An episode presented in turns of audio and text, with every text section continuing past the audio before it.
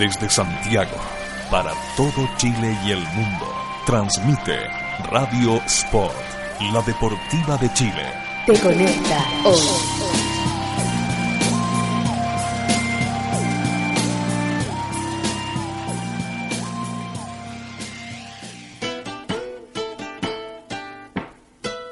Porque la literatura y el deporte se unen. Aquí comienza Libros a la cancha. Desde este momento, Matías Claro te invita a descubrir lecturas, textos, historias y escritores en la voz de nuestros destacados invitados. Libros a la cancha, solo en Radio Sport, la deportiva de Chile. Te conecta hoy.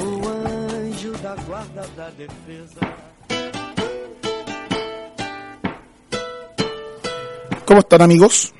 Bienvenidos a otra emisión de Libros a la Cancha, arroba Libros a la Cancha, Twitter e Instagram, Libros a la Cancha en Facebook y librosalacancha.cl.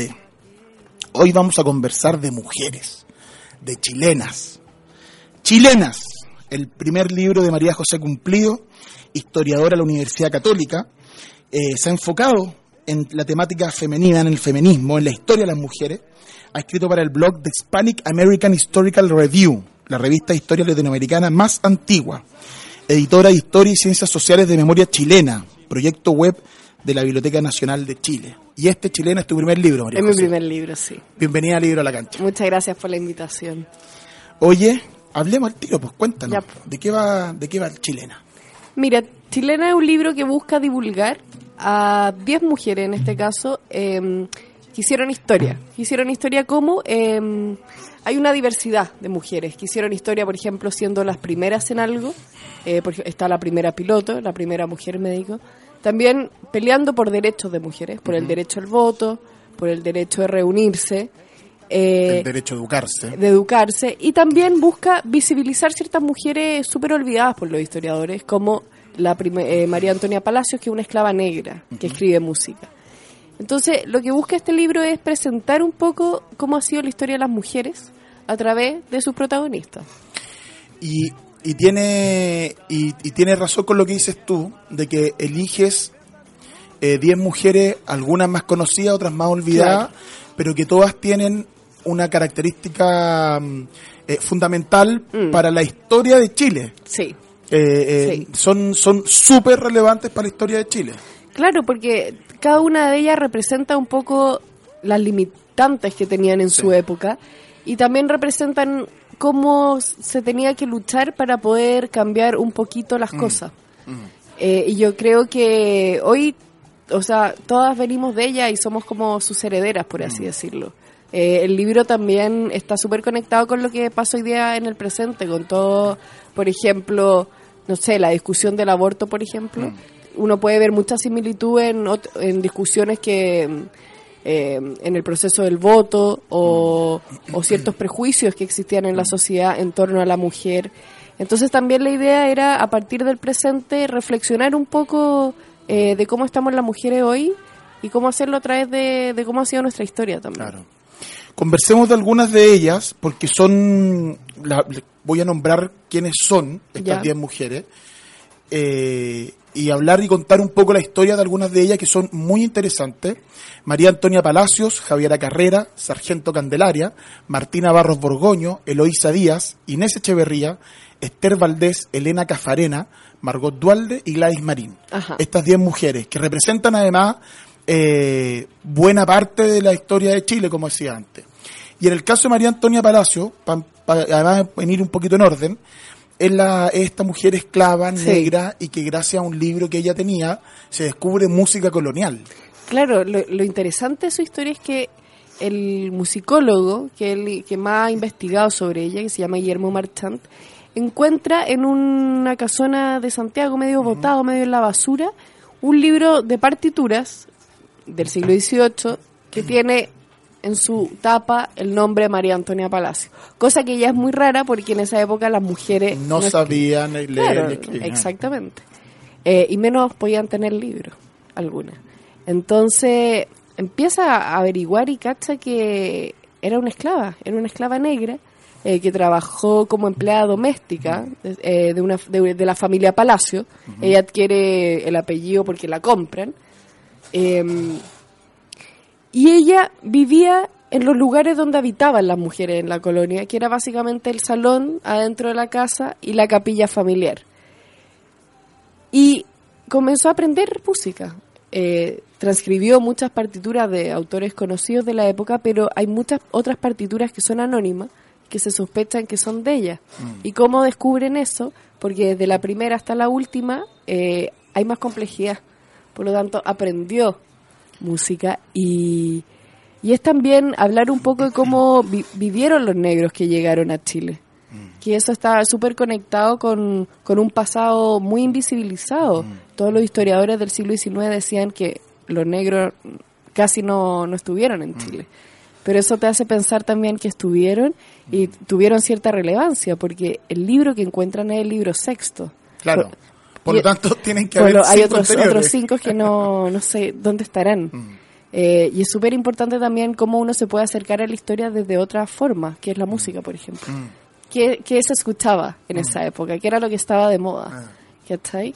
Que, que también es una forma como de hacer historia súper int- interesante. Sí. Súper interesante y además eh, complementa muy bien algo tú- que tú lo dices en el prólogo. Mm. Tú haces una crítica de y lo- ocupa además unos epígrafes eh, muy lindos. Sí. El de Virginia Woolf que dice, te- lo voy a leer, ¿tenéis alguna noción de cuántos libros se escriben al año sobre las mujeres? ¿Tenéis alguna noción de cuántos están escritos por hombres? ¿Os dais cuenta de que sois quizás el animal más discutido del universo? Es terrible, es, de una precisión Sí. y de una y de una creatividad para plantear el problema Mm. y darse cuenta cuántos libros hay. Por lo- Claro. Y tú lo ocupáis eso un poco como excusa para hablar. ¿Cuánta historia está escrita y está estudiada por mujeres de, y, hacia mujeres, digamos, Claro. de, de personajes femeninos? Sí, por lo- Y, y este el primero, que es, es una es la esclava que no nadie pesca y que apareció a través de un libro de música. Mm. Y luego Javiera Carrera, Y luego Javiera Guerrero. que es una mujer que todos conocen, que todos hemos escuchado y nadie sabe quién es. Claro, y también a Javiera Carrera siempre ha sido en los libros de historia, aparece en general el libro sobre José Miguel Carrera. Claro, es la hermana de. Es la hermana, ¿no? ¿Cachai? Eh, entonces en ese capítulo lo que quise hacer fue ponerla a ella en primer plano, que ella y usar eh, lo que ella escribió, que ahí cito cartas sobre todo sí. de la Javiera Carrera y, y contar cómo ella vivió el proceso, pero no desde esta idea de que era la hermana que estaba ahí metida nomás, sino que ella también tiene una conciencia de qué significa ser un carrera. ¿no? Porque tenían esto, estos medios mesiánicos, Sí. eh, de que venían a salvar, en el fondo, Chile. Y de hecho ella lo dice súper literalmente cuando, el, cuando ella escapa a Argentina, eh, luego de la batalla de Rancagua, eh, se va sola con un hijo y deja a su otro hijo y a su marido acá. Y su marido le escribe diciendo qué, qué está pasando acá. O sea, ¿cómo se te ocurre ¿Por qué no estás cumpliendo tu rol? ¿Por qué no estás cumpliendo? ¿Cachai? Y ella le responde y ella le dice, bueno, yo soy carrera. Sí, po. ¿qué voy a hacer? Entonces, es importante también rescatar eh, la propia noción Mm. de ella y cómo ella fue protagonista tanto al abrir su casa para que llegara lo revolucionario, por lo tanto llegan las ideas revolucionarias, que eso es lo interesante. ella se empapa y participa. Y participa. Porque no es solo un oyente. No, claro, ella participa y se siente a sí misma llamada a hacerlo. Claro. Y, y además lo interesante es que también ella empieza a conspirar, eh, porque ella quiere que su hermano esté en el poder. Sí, claro. No, Higgins, entonces también empiezan Que todos la- que a conspirar. claro. Temo, por cierto, un insulto. Perdona. Sin embargo, que tú me dices que las mujeres no debemos opinar. Que las mujeres no debemos opinar. Tú me dices. Eso lo escribe ella al marido. Sí, claro. Que las mujeres no debemos opinar. Tengo el pecado de ser carrera. Por esto habrán despedazado mi casa. Y claro, ya- yo fíjate cuando leí esa cartita de ella, pensé en otra mujer que no está acá, lo conversamos antes fuera del micrófono, porque hay mujeres que son tan grandes que pesas, es, es como chistoso, porque pesas ser mujeres, igual son tan conocidas y son tan grandes que no necesitan ser parte de este libro Claro. para difundirla, como por ejemplo Violeta Parro, Gabriela Claro. Y, y fíjate que encontré la similitud eh, con la biografía de Violeta cuando ella se va a Francia. Mm.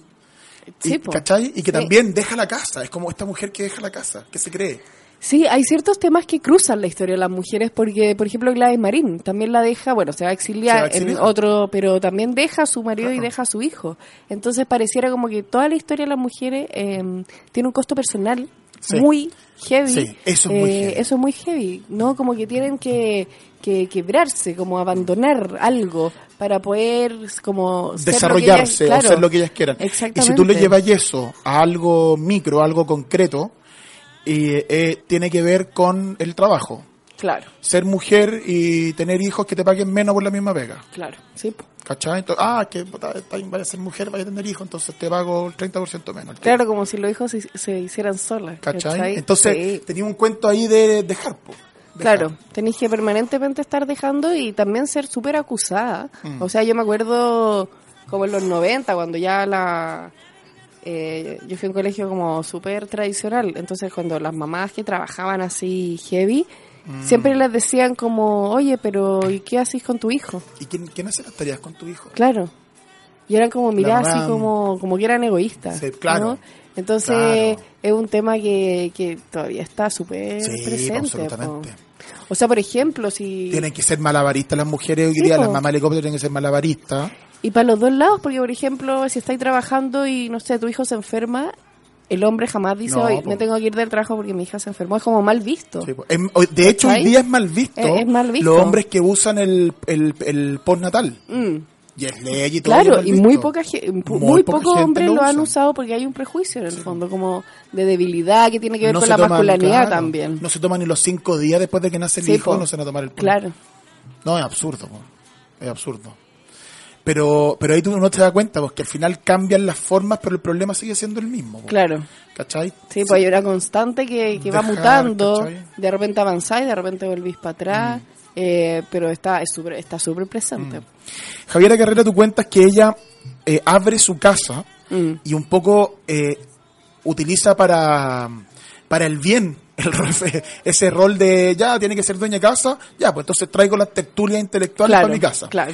Y eso mismo lo, lo vemos después y nos pegamos un salto en historia, vamos a ir y volver entre algunas de ellas, con lo que hace eh, Elena Cafarena y lo que hace también Inés Echeverría, de alguna Mm. Sí. manera.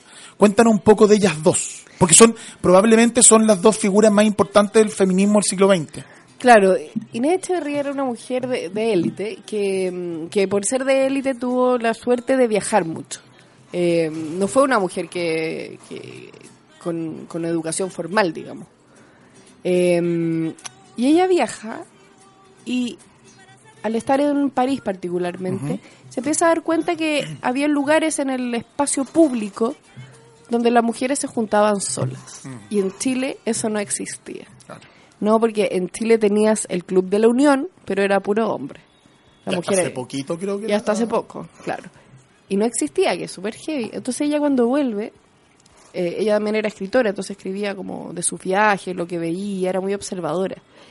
Ella junto a su amiga deciden como necesitamos un espacio para dos cosas en particular. Uno era para juntarse entre ellas en un espacio que no estuviera también vigilado por los hombres, ¿no? Que porque en el fondo el, el marido también tenía ese rol de, mm, de censurar o de ver que, que- El control, po. el control. Claro.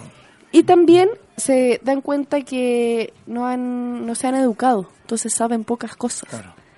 Eh, y también crean este espacio para donde invitan gente. De hecho, la Eloisa Díaz va. Eh, Que la Elogia Díaz también es, claro, y que es también la está en primera el libro. doctora. es la primera doctora. Eh, para que le enseñen distintos aspectos del arte, la historia, la literatura, etcétera. Y ese a ese lugar lo, lo llaman el Club de Señoras, que es el primer club de señoras de Santiago, que es súper importante por este hecho de la mujer poder salir de su casa como un poco de libertad también. De ajo, el derecho a reunión. El derecho a reunión, ¿Cachai? A juntarse y a discutir. Claro, y generar espacio donde puedas hablar cosas eh, con tus amigas, en Claro. un lugar que no, ¿cachai? Que no esté un control o una mirada masculina Mm. por medio. ¿Cachai? Y, que, y esto es principio siglo XX, no hace tan poco. Y ellas, pese a ser mujeres de la, la fundadora del Club de la Unión, Inés Echeverría entre ellas, eh, pese a ser mujeres, como tú decías, de elite y de, Mm. y de y de la aristocracia y de clase alta y todo ese cuento, eh, fueron muy eh, eh, criticadas precisamente por esos sectores. Claro. Tú aquí ponen en el libro los sectores conservadores ligados a la iglesia vieron en el club un peligro para la constitución familiar y dejaron caer fuertes críticas. Claro. La iglesia lo califica, aquí una cita, Sí. la iglesia lo califica como excesivamente audaz y contrario al modelo mujer católica, sumisa y dedicada al marido y a sus hijos. Sí, pues lo, lo impresionante es que en el fondo al dejar la casa dejáis a tu familia y estar esos miedos permanentes de, de que todo va a destruir la familia, Sí, pues. que hoy día lo ve... Se ocupa como argumento. Claro, hoy- o sea, hoy día es como uno de los grandes argumentos que usa la derecha para estar en contra del matrimonio igualitario, Claro. que la familia se va a destruir, Claro. ¿no? Y ha estado presente, bueno, eh, ahora en el matrimonio igualitario, pero estuvo en El divorcio. divorcio, estuvo cuando se sacó el, el, El hijo natural. el hijo Sí, natural, claro. eh, Y no pasa nada, po. y no, y no pasa nada. Sí, pero, pero lo interesante es ver cómo eh, se usa el mismo argumento y pareciera como... Y lo importante también es de leerlo es como, como ver que ese miedo, ese meter miedo en el fondo ha estado permanentemente y se, han, se ha podido avanzar y no ha pasado nada. Sí. La familia no se ha destruido. No sé, aquí dice también esa misma cita, un libro de Inés Echeverría. Mm. Los maridos también se niegan a aceptar esta- esa autonomía que adquieren sus cónyuges, chocándoles las reuniones fuera del hogar de las cuales ellas retornan tarde Claro. y llenas de ideas y novedades que se prestan a comentarios desagradables. Claro, las ideas siempre han sido Es peligrosas. que con qué derecho tú llegas tarde, María José. ¿No se te ocurre? Eh, y, las, y las criticó también incluso Pablo de Roca. Pablo de Roca, sí, pues un gran Intelectuales, gente intelectual, también las criticó. poeta. Queréis hablar muy bien, más sazonad la sopa. Sí, Eso pues, les dijo uno- Pablo Roca. Claro, claro y, ta- y y también eh, hay que revisar como estos grandes personajes. Yo creo como Pablo de Roca, bueno, Mm. también Andrés Bello, que uno de los problemas de comienzo del siglo XIX con la Sí, el Constitución del Civil. 33 Mm. Es que la, el el- la potestad marital, ¿no? Sí. Que dejaba a la mujer totalmente amarrada a hombres. Eso era un incapaz Era una incapaz. Era claro, un incapaz en el-. En el código. en el código. Eh, tú- y también, bueno, Inés Echeverría también eh, se convierte en la primer mujer académica Sí. de la Facultad de Filosofía y Letras de la Universidad de Chile. Sí. Y esto pasó hace 80 años, lo hablábamos también Claro. hace- eh, fuera de micrófono. Súper poco. 80 años no es hace tanto. No, no hace tanto. Y fue la primera mujer aca- académica. O sea, eh, falta harto. Sí, pues, y ve, por ejemplo, cómo se constituyen, ponte tú, la, los rectores o los decanos de facultades. Eh, Yo creo que el- esto lo voy a tirar así como al lote, pero por lo menos el 80 o incluso 90 deben ser puro hombre. Sí, pues ya están las famosas estadísticas, o no sé si estadísticas, pero la mirada sobre los directo- directorios de las empresas. Sí, pues claro, puros claro pantalones. que es transversal. Entonces, Entonces, todas esas cuotas de poder Sí, o de influencia o económica o intelectuales o de no sé qué, siempre atravesa... claro, y todas estas ideas están súper vigentes. O Sí, sea, lo que les pasó a ella está súper vigente en nosotros desde otra perspectiva, desde Mm. otro tipo de elementos quizá. A mí en mi vida familiar me fallaron los hombres y, mi- y las mujeres de mi familia siempre estuvieron ahí. Siempre. Entonces, me, y, y, uno- y la historia uno de... Por llevarlo a deporte, aprovechando que está radio de deporte, uno dice los ídolos de este país, los seleccionados, todos con, con sus, las mujeres son las poderosas, sus mamás Mm. son las poderosas. Sí, pues bueno, claro. ¿Cachai? Claro. Y seguimos viviendo. Es súper seguimos- interesante esa estética de- del futbolista y la mamá. Sí, po. No, Charle Araki, su mamá. Y el futbolista que Eh, es como tan macho y tan claro, machismo el camarín y tan machista y tan no sé qué, y sin embargo las mamás son fundamentales. Son fundamentales, sí. Sí, es súper interesante eso. Y también es súper heavy eh, el tema de la selección femenina en Chile. ¿no? Tuvimos Ahora, ahora tiene una... mm, ¿Cómo se llama? Una pres- la presidenta como de un grupo. Y, la lo- Asociación Nacional Sí. de Joana Rothfeld. Estás Ella. pensando en ello. Ella estuvo invitada en, ya. en un programa atrás. Si ustedes revisan el podcast en Libro a la Cancha de Joana Rothfeld, hablamos con ella de eso. Eh, Sí, pues y es súper heavy como el La poco es discriminación. y No es- las pescan, no les claro, dan bola. nada, y Es eso como- es meramente... bajar la pelota. si la sí, pelota po. es para hombres. Sí, es heavy. Sí, po. tú tenés que estar jugando waterpolo. Claro. O gimnasia artística. Claro. Gimnasia. Eso en Sí, los colegios típicos. Gimnasia y voleibol. Gimnasio y voleibol, sí. Como los es. deportes, los deportes. Bueno, y acá que yo, yo soy muy fan de, de otros deportes, y lo he dicho en otro programa, yo Ya. soy fan de, en otro, entre, con otro entrevistado, yo- a mí me encanta el básquetbol. Y el básquetbol, que ay, un deporte así como de grande, y Mm. gallo alto, y qué sé yo, la selección chilena femenina son secas. ¿Ah, sí? Y eh, históricamente han sido secas. Y Xiomara Morrison, por ejemplo, Ya. es la primera mujer que llegó a la Woman NBA. O sea, lo más exitoso. Ah, heavy. Entonces tú decís, Uno debería saber eso. eh, ¿Sabéis lo que pasa? Es que si uno se pone a Mm. mirar la historia y te ponía a fijar en cuáles son los grandes logros, Mm. No es no es 50 y 50 hombres y mujeres. Yo creo que son más logros femeninos. ¿Ah, sí? Piensa tú la Anita Lilzana. Claro. La Anita Lizana, la, la única chilena que ha ganado un Grand Slam. Fue la uno del mundo Claro, y dejó de jugar tenis cuando se cuando casó. se casó. Heavy. Marlene Arens, Claro. medallista de plata. Sí. Eh, la- esta, esta chica Xiomara Morrison que está vigente, está jugando en. Europa, está, sigue siendo basquetbolista, digamos. Mira, qué siendo- increíble. Entonces tú dices, y eso, y en deporte, que es como tan masculino. Claro, que, ¿Cachai? claro, pero es al final discriminación, porque discriminación, en el fondo si no le metís plata, eh, te va a costar sacar como Ay, medalla. fíjate, con la Anita Lizana voy a subir un link que es bien interesante. Ya. eh, porque ella era tan talentosa, de clase media quinta normal. Ya. Y era tan talentosa que se, eh, la- se organizaron incluso así como reuniones de fondos para que ella fuera a competir. Ah, Estaba hablando de los años increíble. 20, 30, Claro. ¿cachai? Mira. Y fue a competir y gana el abierto de Estados Unidos. Y la guerra, la Segunda Guerra Mundial, en el fondo impide que pueda seguir compitiendo. Y, y después conoce a un tenista escocés, se enamora, se casa, se va a vivir a Escocia. y, y- el tenista, le- el- y ese marido le dice que no quería que siguiera jugando. y ¿cachai? Bueno, bueno, también me ha llamado mucho la atención que eh, apareció en YouTube y se viralizó como cuando Serena Williams gana el... No sé qué gana, pero... El, el- el- torneo el Y, so- y solo le preguntan como, ¿por qué no está sonriendo? No, le hacen como preguntas personales a que yo creo a un hombre no, no Mm. Sí, se po. la hacen, po.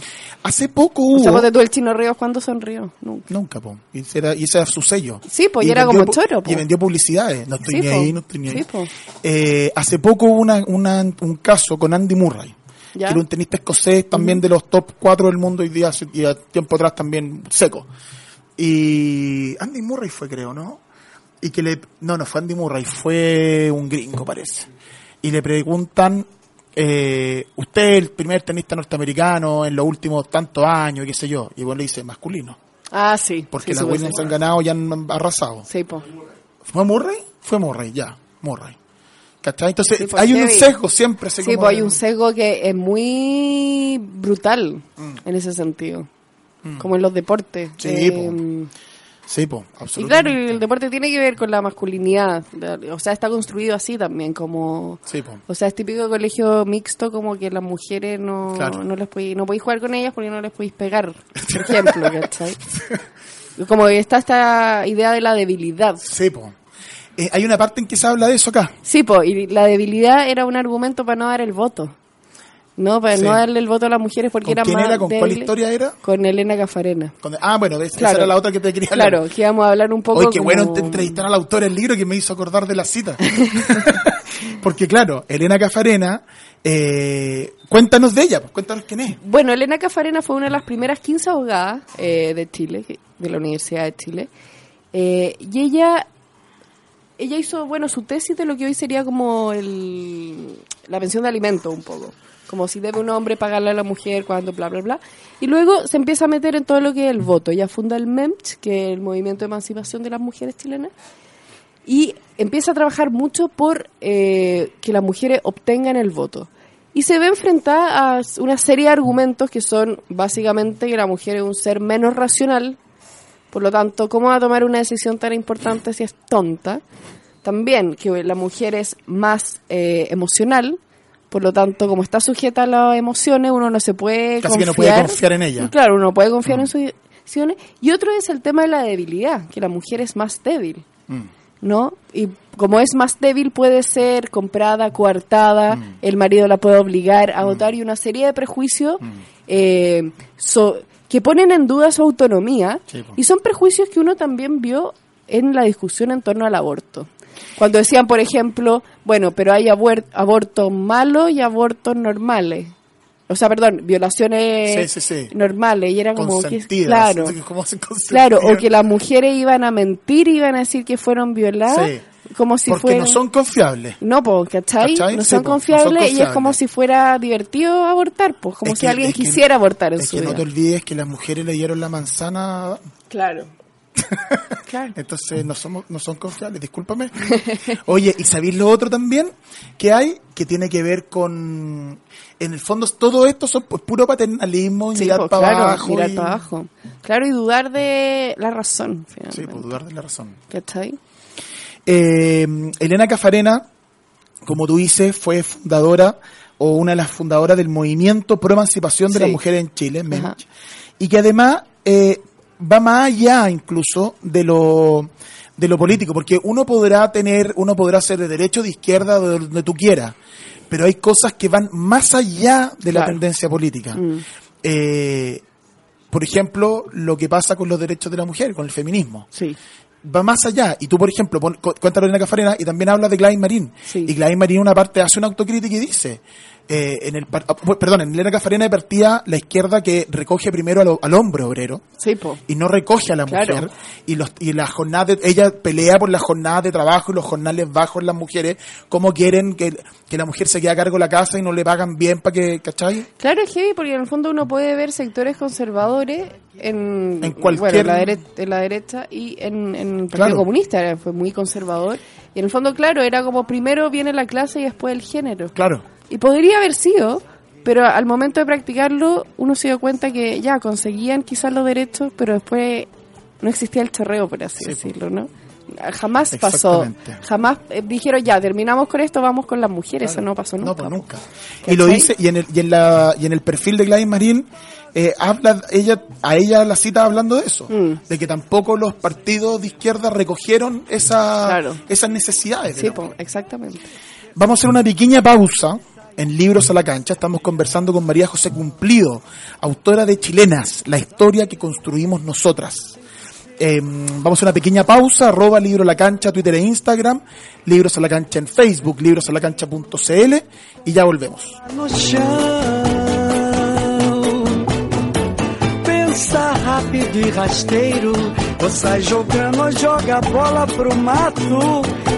jogo. Nos ponemos tu camiseta. Radio Sport, la deportiva de Chile, te conecta hoy.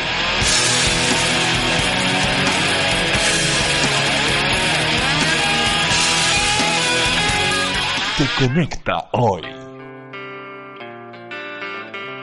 El hacer ejercicio regularmente no solo mejora tu salud física, sino que además activa tu cerebro, aumenta tu capacidad de concentración y es el mejor estimulante para tener un buen ánimo durante todo el día.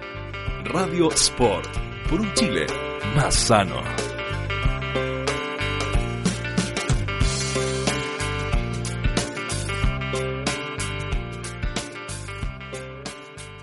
Por poco dinero al año, puedes contar con el mejor soporte para tus ideas en Internet. DanielHost.com te ofrece servicios de hosting para empresas y personas, diseño de sitios web, dominios internacionales, soluciones web para tu empresa, audio streaming profesional y ahora conoce nuestro nuevo servicio de video streaming profesional con los planes más accesibles del mercado. Contáctanos en www.danielhost.com.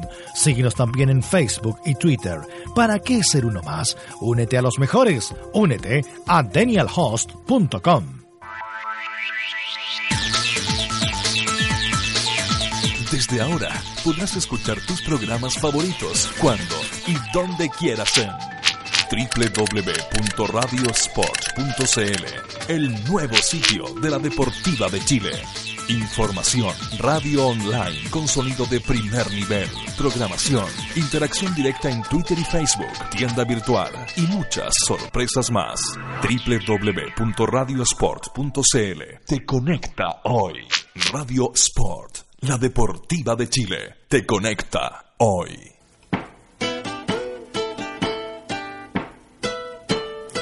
Estamos de vuelta. Arroba Libros a la Cancha, Twitter e Instagram, Libros a la Cancha en Facebook y librosalacancha.cl. Estamos conversando con María José Cumplido, historiadora, trabaja en memoria chilena. Ah, podríamos hablar de eso también. Sí, podemos ¿verdad? hablar de eso. Te dije que íbamos a conversar, hablar de eso. Autora de Chilenas, la historia que construimos nosotras, perfiles de 10 mujeres chilenas importantes, fundamentales en nuestra historia. Hablamos de varias de ellas ya, hablamos de, incluso hablamos de otras que no están. Ajá. Y em, te quería preguntar de un par que también funcionan como, como es divertido cómo se van conectando la historia, Sí. ¿no? O sea, lo que te decía yo de, de, de Javiera Carrera que abría su casa para recibir a los intelectuales y Elena Cafarena que en su casa también recibió y protegió a otros intelectuales. Claro, hay elementos comunes que las van ¿cachai? cruzando. Las va cruzando. eh, Elena Cafarena como desde la abogacía, desde una mujer profesional de elite que defendía a los derechos de las trabajadoras y desde el mundo obrero lo que hizo una mujer como Esther Valdés. Claro. Cuéntanos Mira, de Esther. Esther Valdés fue una mujer obrera de principios del siglo XX. Eh, ella trabajó en una fábrica de corpiño, de sostenes, lo que serían ahora. Eh, y ella Que es empieza... un símbolo, es un símbolo de, Claro, sí, pues. O sea, es como los hippies Sí. del movimiento. Sí, pues, que los quemaban en los ¿cachai? 60. Eh, y justamente ella comienza a, a, mm, tanto a escribir para otros periódicos obreros, pero ella también saca su propio periódico que es La Palanca. Ella aún así también escribe en La Alborada, que es un diario obrero súper importante, y lo que ella reclama son justamente derechos laborales. Eh, en esa época no existía ni el Código del Trabajo, que va a No. venir después con, con Alessandri pero le da un sello también de poner eh, ciertas problemáticas que le pasan solo a las mujeres. Te pongo un ejemplo. Una de, la- de las luchas era justamente el, el horario laboral, Claro. que no estaba regulado, tú podías estar 14, 15, 16 horas eh, adentro de la fábrica, pero ella también estuvo preocupada, por ejemplo, de argumentar de por qué a la- para las mujeres podía ser un problema, aparte que para el obrero en general, y era porque al salir muy tarde de la fábrica o estar muy eh, de noche en la fábrica, eso se prestaba para abuso sexual, violaciones, manoseo, etcétera. No ha cambiado nada. Y no ha cambiado nada. po. Entonces, y es súper lúcida ella, porque si uno va revisando los periódicos, eh, empieza a hablar de todo lo que estamos hablando hoy día, que es el acoso, Sí, po. eh, de, de cómo en el fondo a las mujeres claramente les pagaban mucho menos y las hacían trabajar mucho más. Esto, eso que te citas tú es de 1907. Claro. Una de las razones, para la jornada de trabajo de ocho horas diarias, Mm. una de las razones que esgrimió fue que esto era necesario para proteger a las mujeres Claro. jóvenes que tenían que viajar de noche, ya que estaban expuestas a constantes abusos sexuales. Sí, pues. Hasta el día de hoy. No, o sea, hoy día, cuando salió la noticia del gran productor de Hollywood. Sí, el ¿no? Harvey Weinstein, Claro, y sé. empiezan a aparecer actrices, actrices súper conocidas. Pues apareció Angelina Jolie, apareció. Y se van juntando y terminan siendo como 30 mujeres, 40 mujeres. Eh, entonces está súper actual. Y lo que pasa con ella también es que eh, cuando el movimiento obrero masculino agarra fuerza, como que se las chupa, como que las mete Las disuelve en el... las disuelve. Mm, mm. Y ahí es eh, después no se sabe más de ellas. De hecho, yo te lo comenté antes del micrófono, Sí. cuando estábamos conversando, afuera del micrófono, porque a mí me llamó la atención que eh, de casi todas de ellas existe una biografía que ella nace acá, estudia acá, papá, Claro. menos de Esther Valdés, y te comenté, Sí. oye, ¿cuál fue la, cómo armaste este perfil? Y me contabas tú. Claro, te lo contaba que a base de, de los propios diarios y de otros estudios de investigadoras sobre que han investigado, pero en el fondo investigan, Solo cuando ella apareció en, la palestra claro, pública. solo cuando ella escribe, En la alborada de la palanca, y esa es la. Sabemos Claro. que existió Esther Valdés por eso. claro. Pero- y, a través de eso podemos entender que hubieron muchas otras mujeres obreras Claro. que en el fondo como no escribieron, eh, son, no se pueden rastrear. Pero en el fondo Claro. ahí podemos ver cuáles eran los problemas eh, del mundo obrero en esa época, Claro. que sobre todo la desregularización, Mm. eh, que les pagaban un peso por ropa que después la vendían a 30. Sí, exactamente. Y ella se da cuenta que en el fondo es el problema, el problema que de Marx, no el problema de la plusvalía. Esther Valdés, Problemas Obreros, La Alborada, Mm. año 2, número 39, 11 de abril de 1907. Sí. Si se hace un trabajo extraordinario y para hacerlo a la clienta se le hace pagar doble, doble en proporción también debe pagarse a la obrera, que sacrificando su salud y malgastando prematuramente sus energías, se compromete a concluir en un tiempo limitado el trabajo que se le encomienda. Claro, y, ese es justamente el problema de la plusvalía del marxismo. Claro. Entonces uno podría decir como, bueno, algo algo tuvo que haber leído, algo tuvo que haber reflexionado. Mira, y en el eh, peor de los algo, casos, si no leyó nada, era muy clever. Era muy, claro, Muy era, inteligente. era muy evidente de cómo agarra el problema y lo entiende. Y lo entiende, ¿Cachai? claro. Y entiende que la injusticia va porque en el fondo a ti te están lucrando con tu con tu trabajo y a ti te están explotando. Y todavía pasa lo mismo, lo hablamos el bloque pasado, Claro. que se les paga tan, no sé 30% cuánto por menos, por un 30, 30% menos, sí. porque, Por el mismo trabajo. Por el mismo trabajo. Claro. No, sí, impresionante. que lo- o sea, este libro, como, como te lo comentaba, uno cruza la historia y va, se va viendo las similitudes, Claro. como son, van a- hay eco, ¿no? Como que son similares los Sí, ejemplos. Cómo se van reflejando, espejeando. eh, eh, se repite el, Sí, el po. patrón, ¿no?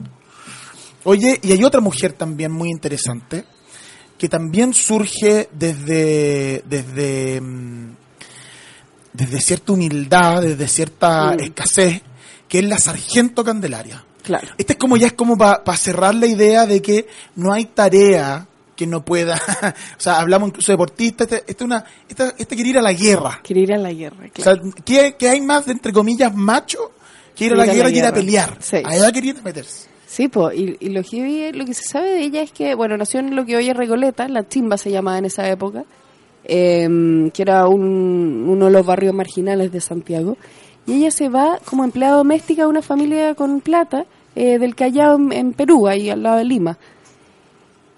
Bueno, y al parecer le, le va, le pagan bien, ¿no? No le pagan mal porque después termina siendo una fonda Sí. para chilenos allá. Que al menos pudo ahorrar algo. Algo pudo haber ahorrado. con eso, ¿no? Claro. Mm. Eh, bueno, y ahí en esa fonda empiezan todos estos nacionalismos, ¿no? Y empiezan ahí como las Las peleas la guerra, chilenas, sí. bla, bla.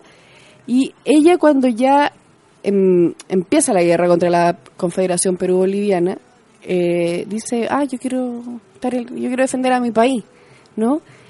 Y, pero era mujer, era mujer. Entonces, ¿cómo lo hace?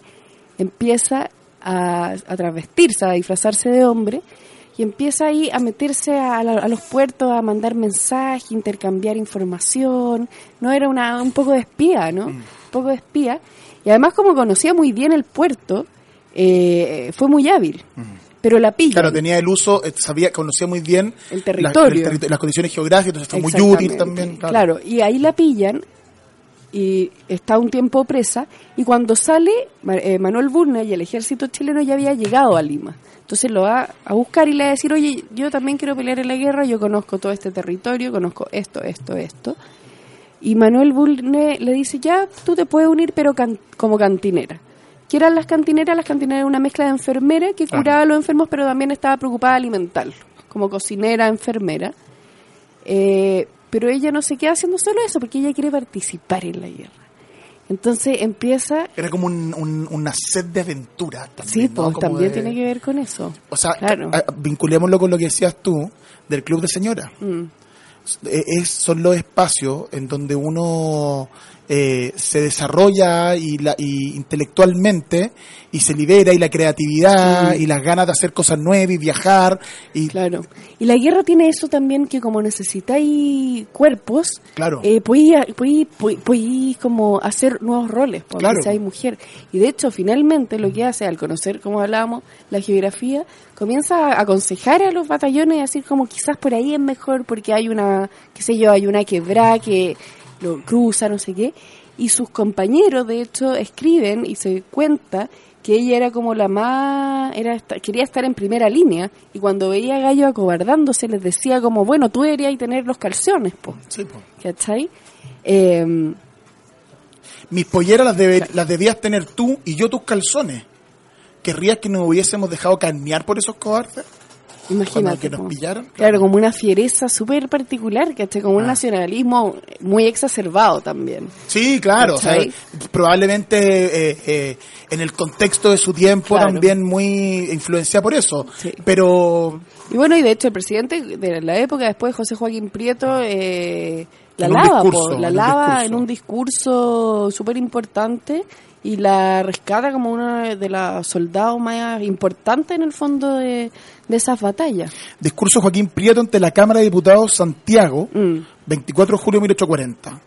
Durante el sitio que después de la batalla de Guía se puso a la fortaleza del Callao, el entusiasmo de esta mujer, refiriéndose a la sargento Candelaria, su arrojo y conocimientos locales fueron para el ejército la mayor utilidad, pues constantemente se le vio incorporar entre la tropa que debía desempeñar cada día el peligroso servicio de descubiertas y reconocimientos bajo el tiro de la misma fortaleza.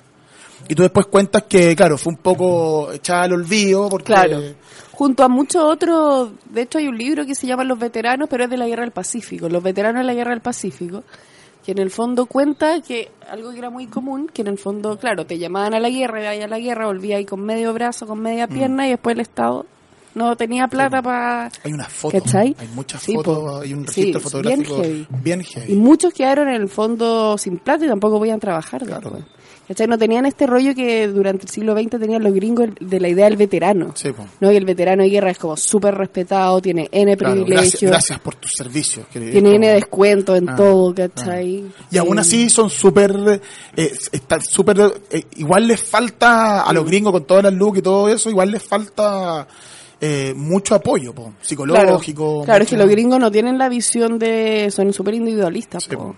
De hecho, el Obamacare, que es como una AFP en el fondo. Sí, es como una, o sea, perdón, una ISAPRE. Lo quieren. Eh, pero eso es como lo más así como De lo más de izquierda. de izquierda, ¿cachai? Porque no, no tienen ni una visión en el fondo como tienen esto de self-made man Sí. es como ¿por qué yo te voy a ayudar a ti Sí, si lo voy a hacer solo? Sí, y pero también de cierta forma en Estados Unidos si le eh, te empeñáis mucho en algo podéis crear La meritocracia. Sí, po. Podéis crear Microsoft siendo Claro. el perdedor de tu curso, ¿cachai? Claro, claro, El claro, de claro. Que, le, que le hacen bullying, Claro. ¿cachai? De hecho, una campaña... O sea, claro, si tú vayas a tener el sistema, ese sistema Mm, económico, sí. bueno, garantiza entonces Mm. que sea justo y, y- y igualitario para todos. Claro.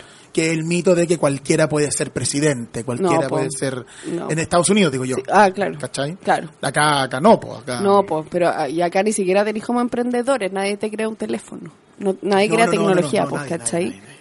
Entonces también tenéis como una riqueza súper que es de inversiones nomás, pues, de plata generando plata, especulación y- mm. pero nadie creó un teléfono o un auto bacán o un Sí, computador es también bacán. otra pelea que se da mucho del. I, el I más D. Claro, claro. Sí. De, de meter lucas en eso, la tecnología. Claro. Claro, para en fondo vender tecnología, pues eso es lo que hace rico a los países. No, no vender el cobre, sino que vender el chip, no vender el. Claro, sí, pues porque en el fondo vendía el cobre, pero después tenéis que comprar el chip, chip, pues. ¿cachai? Oye, em, tú trabajas en Memoria Chilena, Sí.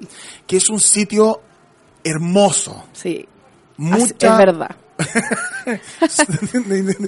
es muy linda la pega que hacen ahí. Cuéntanos de Memoria Chilena eh, y de la- y de porque a propósito de, de- de deporte Mm. lo, lo conversamos acá con Maga que tra- trabaja en los controles hasta revista Estadio tienen Claro. digitalizado. Sí, pues.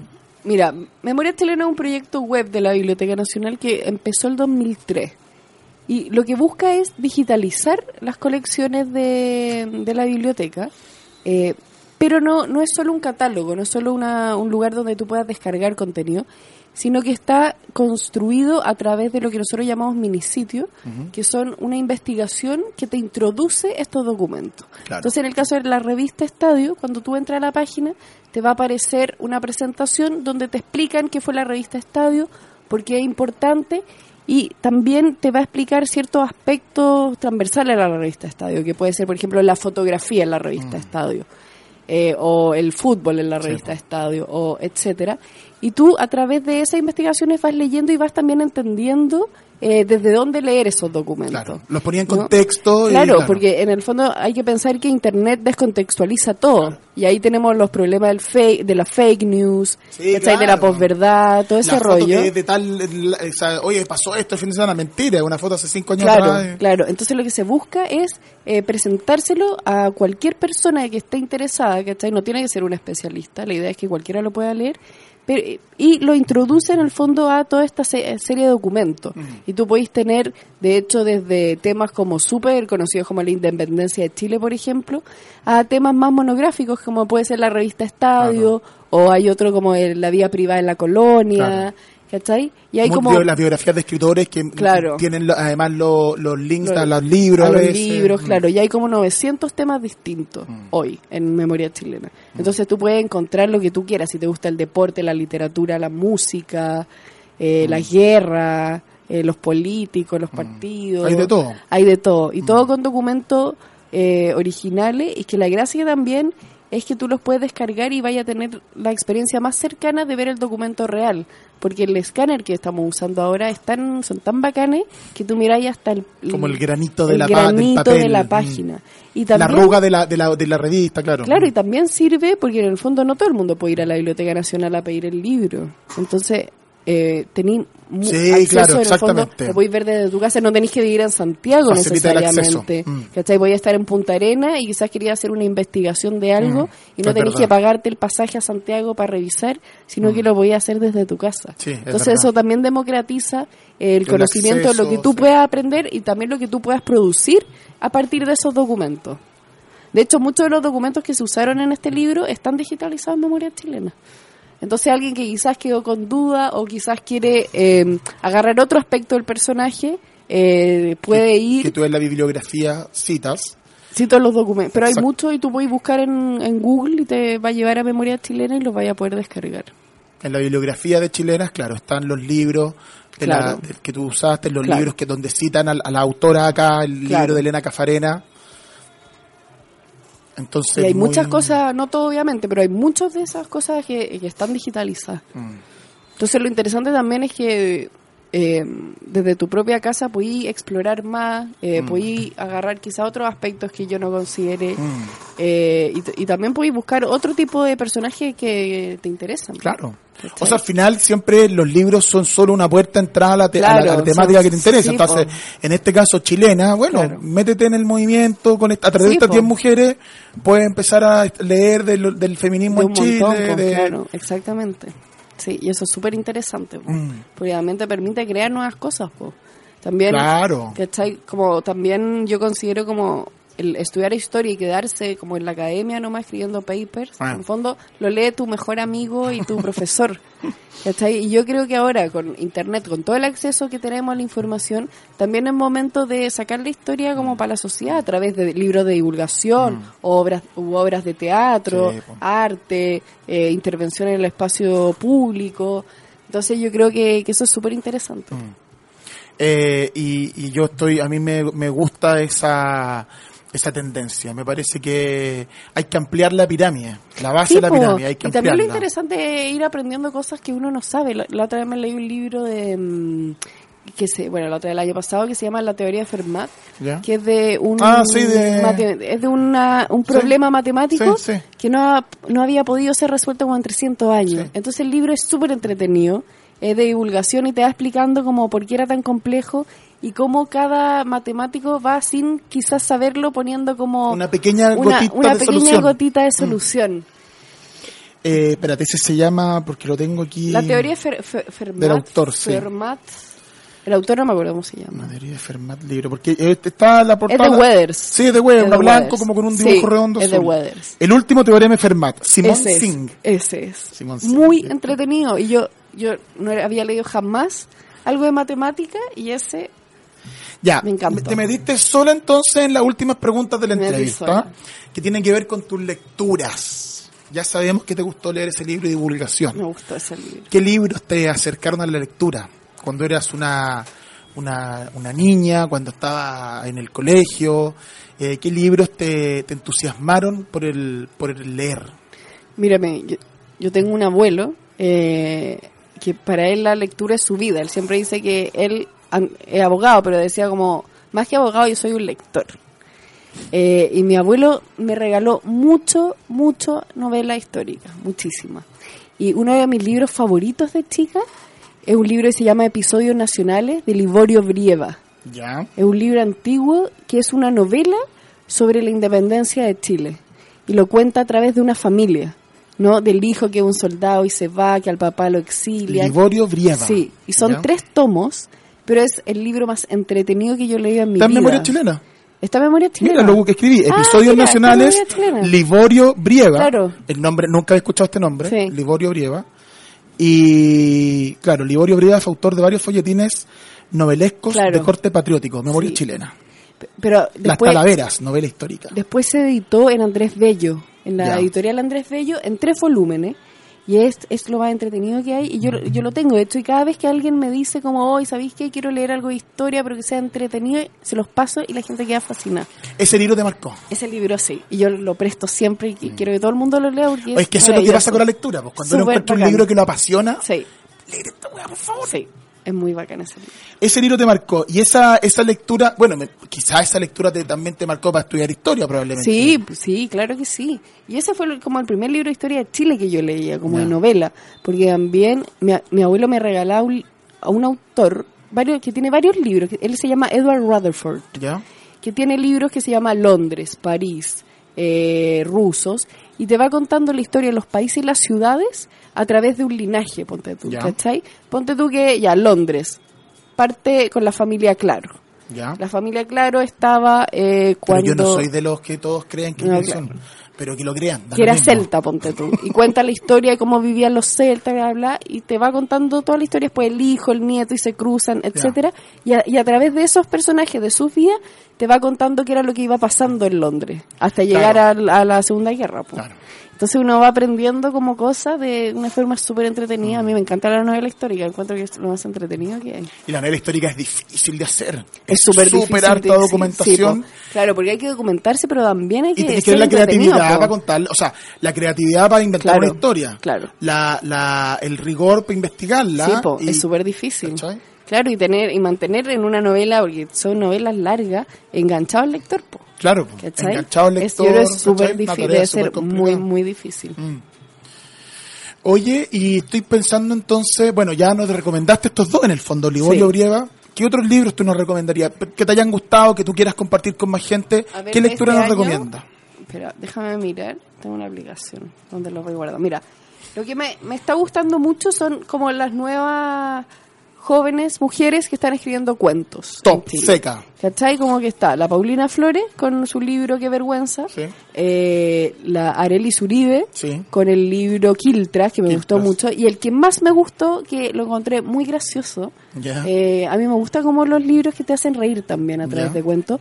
Es un libro que se llama Terriers. De la que- Constanza de la Constanza Gutiérrez. Que es de Weathers también. Ese libro es, sí, lo amé. Ya. O sea, tú nos recomendáis esas tres lecturas. Sí. Ya. Estoy anotando para que, porque yo ahora, Y es súper interesante también, como ver qué, qué, qué se está escribiendo ahora. También son es una generación, son tres mujeres que están escribiendo cuentos, entonces algo está pasando ahí. sí. ¿Cachai? Y yo, hay que tener el ojo ahí puesto yo.